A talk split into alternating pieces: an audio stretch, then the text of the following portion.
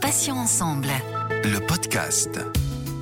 Bonjour à tous et à toutes, soyez les bienvenus. Céline avec vous sur Patients Ensemble, où nous recevons des associations, des malades ou anciens malades, des experts ou encore des professionnels de santé. Aujourd'hui, je reçois David Sauvion, un miraculé, on peut le dire, puisqu'un très grave accident de voiture a failli le tuer en 2004 mais il s'est battu, s'en est sorti. Il est même devenu aujourd'hui patient expert pour pouvoir aider les autres. Un parcours euh, atypique qu'il va nous raconter. Euh, David, bonjour, bienvenue et merci d'avoir accepté de témoigner pour Patients Ensemble et de nous faire partager votre histoire.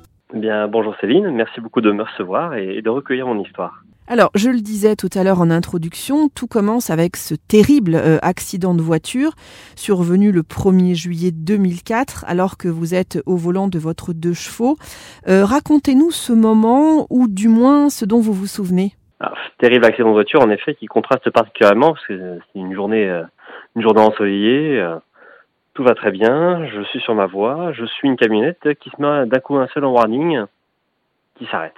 Bon, je ne, comprends pas plus que ça, je ne vois pas ce qui se passe devant. Donc, je dépasse par la droite en toute sécurité, j'ai la place, tout va bien. Sauf que cette camionnette s'est arrêtée pour laisser passer un camion. Et au moment où ce camion passe devant elle, eh bien moi-même, je débouche devant elle. Donc, je me prends le semi-remorque, 3 tonnes 5, chargé, euh, en plein visage. Concrètement, dans, dans ma deux chevaux, donc euh, c'est une feuille de papier hein, qui nous sépare de, de l'extérieur. Donc je prends les 3 tonnes 5 directement dans le visage, le crâne immédiatement fracturé, le fémur broyé, artère fémorale sectionnée. Euh, les torses sont partagés dans l'accident, mais du coup il n'y a que moi finalement qui euh, me retrouve dans un état, bah, en effet, euh, vous disiez presque mort, mais j'en suis mort. Euh, je suis en plein arrêt cardiaque. Pour moi, grosso modo, c'en est fini. Alors à l'arrivée des secours, vous êtes euh, inconscient, incarcéré dans votre voiture et votre cœur a cessé de battre. Euh, vous êtes réanimé, placé dans le coma. Vous avez un traumatisme crânien euh, grave. David, quels sont les pronostics des médecins à ce moment-là? Que disent-ils à vos proches? Concrètement, le pronostic vital est engagé. sans chance d'en sortir vraiment bien. Euh, au mieux, si je me réveille, je serai assisté à vie. Euh, comme m'ont dit mes proches, voilà, les médecins me décrivaient comme euh, au mieux étant vivant avec avec une paille dans un fauteuil. Enfin, bon. Donc pour eux, j'avais forcément des pertes cérébrales irréversibles et qui allaient du coup bah, me rendre dans un état plus proche du légume et d'une personne qui serait complètement assistée. Et c'est vrai que mon, mon cerveau à l'IRM, bah, c'était dramatique. Les vaisseaux étaient rompus, hémorragie, euh, zone morte, enfin bon. Rien, rien, rien ne laissait présager que j'en sortirais. Alors malgré le terrible choc et le peu d'espoir euh, que laissent les médecins, vu votre état, euh, vous vous réveillez trois semaines plus tard. Est-ce que vous vous souvenez de cet instant précis? Euh, Qu'est-ce que vous vous êtes dit à ce moment-là? Bah, Je me réveille sur mon, une musique, une de mes musiques préférées, c'est Massive Attack. Euh, je me réveille sur ce morceau, de, un, des morceaux de Massive Attack, euh, et je sais où je suis. Je sais ce qui m'est arrivé. Je sais que j'ai eu un accident. Je reconnais tous mes proches. Euh, je, je réfléchis normalement. Je peux pas parler parce que je suis intubé. J'ai pas conscience que j'ai eu un traumatisme crânien grave de type sévère, mais mais je suis conscient euh, conscient de tout ce qui m'arrive. Et puis, j'ai une idée en tête dès le moment où je me réveille, c'est sortir de, ce lit d'hôpital. C'est une idée fixe. Je, n'envisage pas de, de passer euh, plus de quelques jours dans ce lit d'hôpital. Alors David, euh, fait extraordinaire, malgré l'immense fatigue, l'oubli euh, de la marche, les troubles qui sont liés bien sûr à l'accident, votre mémoire est intacte. Euh, là encore, qu'ont dit les médecins? Bah, Pour le corps médical, c'est compliqué. à la fois, il y a des questions de le hasard, la chance, les grandes inconnues sur le fonctionnement cérébral. Et puis aussi le diagnostic de se dire, bon, bah, en fait, je devais, avant l'accident, euh, avoir un très haut potentiel finalement pour avoir perdu si peu. Euh, le corps médical est très circonspect sur euh, mon état. C'est il, ne voit jamais ça. Ou s'il le voit, c'est tellement rare bah, que, le, ce genre de cas, le, genre de cas que je suis est très vite assimilé à un miracle. Alors on continue hein, votre parcours atypique puisque le 16 octobre 2004, trois mois et demi donc après votre accident qui aurait dû euh, vous être fatal, vous sortez de l'hôpital euh, pour retourner chez vos parents.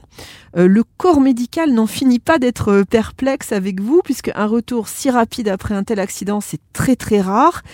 quelles sont là encore les recommandations principales des médecins? Ils me laissent euh, rentrer à domicile en effet parce qu'ils ne, peuvent plus rien chez moi.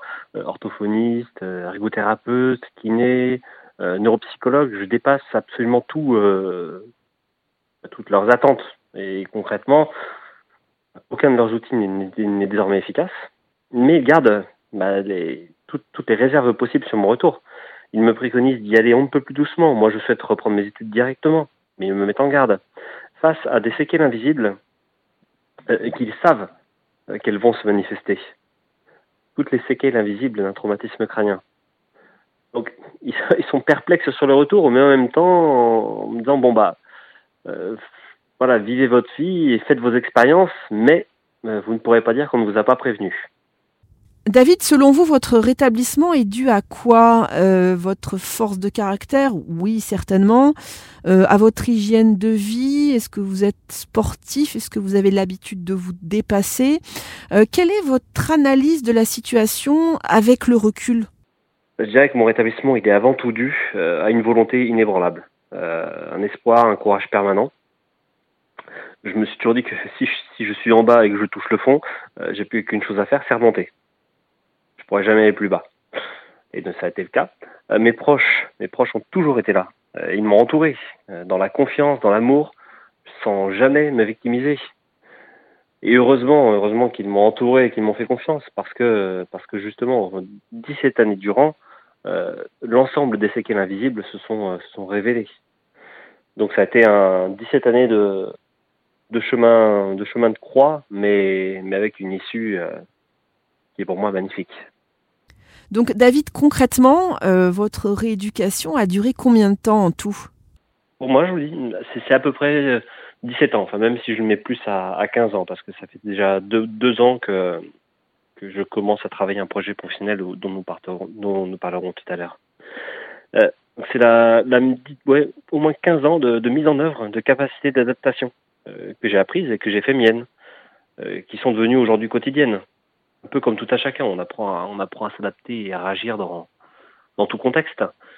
Euh, j'ai dû le faire plus que n'importe qui, puisque je aujourd'hui j'agis et, je suis devenu en quelque sorte n'importe qui, mais avec, euh, je dirais, de 30 à 40% de, de, mes zones cérébrales euh, bah, qui sont mortes. Donc je fais autant que chacun, mais avec moins. Donc c'est la rééducation, c'est voilà, c'est au moins 15 ans, mais finalement ça, continue euh, chaque jour, euh, chaque jour dans lequel je me réveille finalement. Alors vous m'avez dit euh, hors antenne, hein, je vous cite, j'avais perdu tous les codes sociaux, je n'étais plus adapté à la vie en société. S'en suivent alors 17 années de reconstruction de mes schémas neuronaux. fermez les guillemets. David, cette perte de codes sociaux, ça se traduisait comment concrètement? C'est l'euphorie, euh, la désinhibition, euh, des troubles comportementaux. J'ai un, syndrome, ce qu'on appelle un, syndrome frontal. Euh, je, peux, je peux tout dire à n'importe qui dans n'importe quelle situation. Je n'ai plus aucun filtre.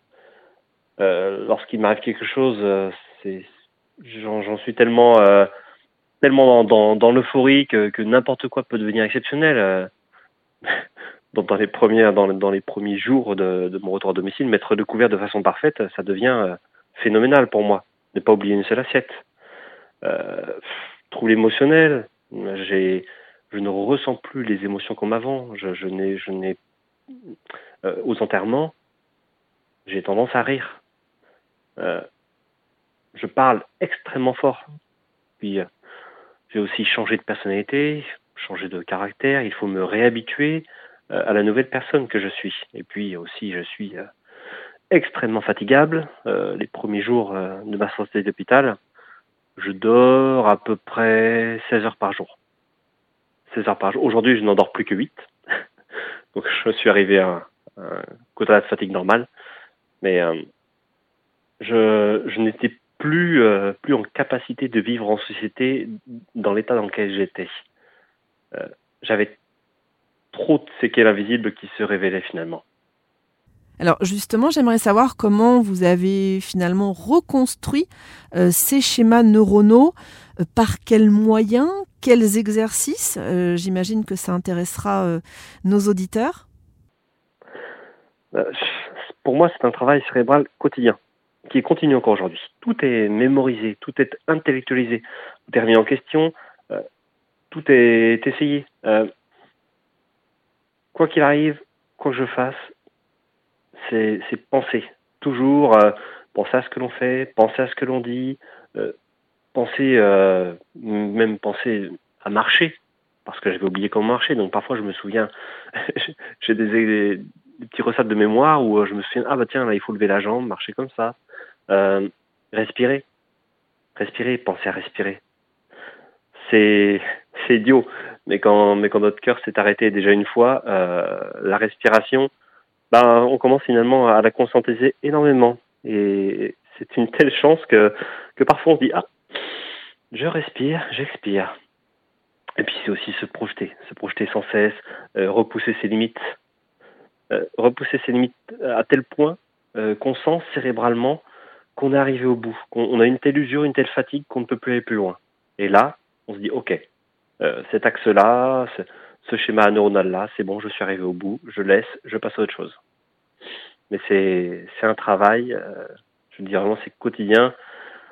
15 années fois 365 jours, euh, bon, je vais pas faire le calcul, mais on va être dans les 50 000 et quelques. c'est un gros boulot. Pas cher payé, mais un gros boulot, oui. Alors David, à, force de beaucoup de, courage, vous avez euh, fait des études, vous avez aujourd'hui une formation en éducation thérapeutique du patient euh, qui vous donne donc le titre de patient expert. Euh, vous proposez un accompagnement aux personnes qui ont subi des lésions cérébrales. en quoi cela consiste-t-il? En effet, j'accompagne toutes les personnes qui ont subi des, lésions cérébrales, donc ça peut être un traumatisme crânien, un AVC, des tumeurs cérébrales. Je propose un accompagnant par, l'écoute et par la mise en œuvre de mon expertise, de mon expertise expérientielle, de mon vécu. Euh, j'apprends à connaître mes clients, donc à travers euh, bah, une grille d'entretien que j'ai construite euh, grâce à l'éducation thérapeutique du patient. J'identifie les besoins et projets de mes clients, et puis j'évalue la faisabilité des besoins et des projets de, mes clients, et je repère surtout les potentiels et, toutes les faisabilités. Euh, ouais, dans potentiel, j'entends aussi compétences. Je, repère les nouvelles compétences de mes clients et les compétences euh, auxquelles, ils ne, ils ne pensent pas. J'amène mon client du coup à travailler sur ses compétences psychosociales. Et je peux aussi servir de, de média avec ses proches. David, est-ce que vous vous intéressiez à la profession de patient expert avant ce terrible accident? Euh, ou alors pas du tout. Est-ce que vous pensez que cette épreuve, euh, même euh, cruelle, a été pour vous finalement le chemin de votre accomplissement?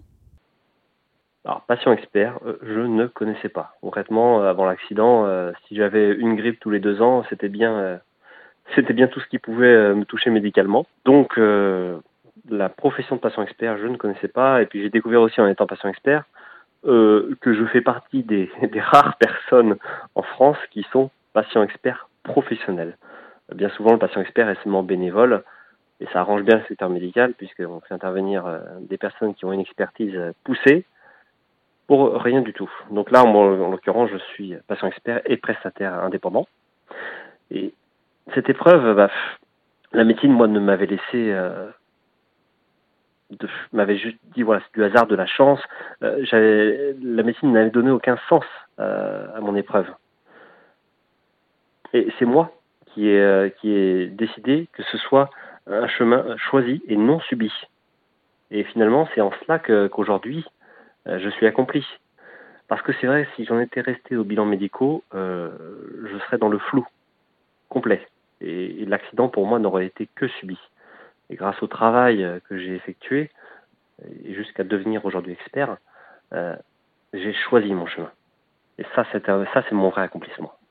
Alors, vous m'avez dit, euh, je vous cite, euh, là encore hors antenne, j'ai retenu que les lésions cérébrales ne définissent pas la personne. J'ai eu un traumatisme crânien. Je ne suis pas traumatisé crânien. Euh, il y a une différence importante selon vous? Pour moi, les, lésions ouvrent de nouvelles perspectives et des potentialités, au sens de, de différents potentiels, différentes compétences.